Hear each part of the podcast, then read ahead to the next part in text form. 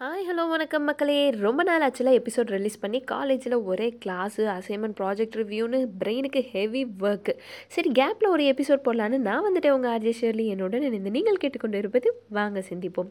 வாழ்க்கையை இன்னும் சாலையில் பல அழகான பயணங்களை கடந்து வந்திருப்போம். அதில் கோடிக்கணக்கான நினைவுகள் குறும்புத்தனமான காதல் சீனியர் கெத்து டிபார்ட்மெண்ட் சண்டைன்னு காலங்கள் கடந்தாலும் அழியாத நினைவுகள் கொடுத்த பஸ் பயணத்திற்கு ஈடு இணை எதுவுமே இல்லை.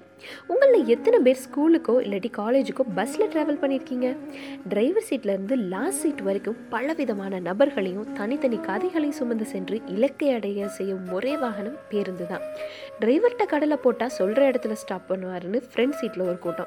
பஸ்ஸே அவங்க வாங்கி விட்ட மாதிரி லாஸ்ட் சீட்டில் ஒரு சண்டியர் கூட்டமே இருக்கும். இதுக்கு இடைப்பட்ட சீட்டுகள் இல்லை ஜன்னலோர கண்ணீர் ஒரு தலை ராகங்கள் ஆளுக்கு கவிதைகள்னு பல விஷயங்கள் நடக்கும். இதில் இன்னும் சிலர் இருக்காங்க. அவங்களுக்கும் அந்த பஸ் ரூட்டுக்கும் சம்மந்தமே இருக்காது. இருந்தும் அவங்க வேலை பார்க்குறதுக்கே அந்த பஸ்ஸில் ஏறி வருது.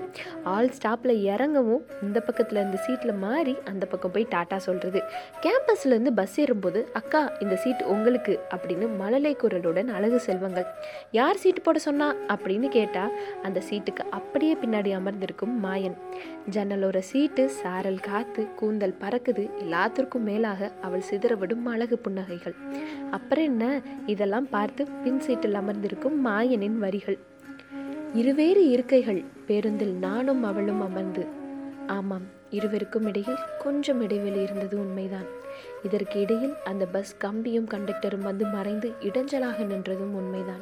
அந்த மறைந்த கம்பியின் இடுக்கில் அவள் கண்கள் அவ்வளவு அழகு. அவள் கூந்தல் சரி செய்த பின் அவள் காதுகளில் இருந்த கம்மல் போடாத ஆட்டம் என் இதயம் போட்டது. விரல்கள் தீண்டாமல் விழிகள் மூடாமல் இருவருக்கும் இருக்கும் இடைவெளி கொஞ்சம் கூட மாற்றம் கொள்ளாமல் அவள் அமர்ந்திருக்கும் இருக்கைக்கு பின் அமர்ந்து ரசித்து கொண்டிருக்கின்றேன் அவளை. முடிமுதல் அடிவரை வரிகள் அனைத்தும் அழகின் அர்த்தங்கள். அவளினும் கவிதைகளில் தொடரட்டும் மாயனின் பயணம்.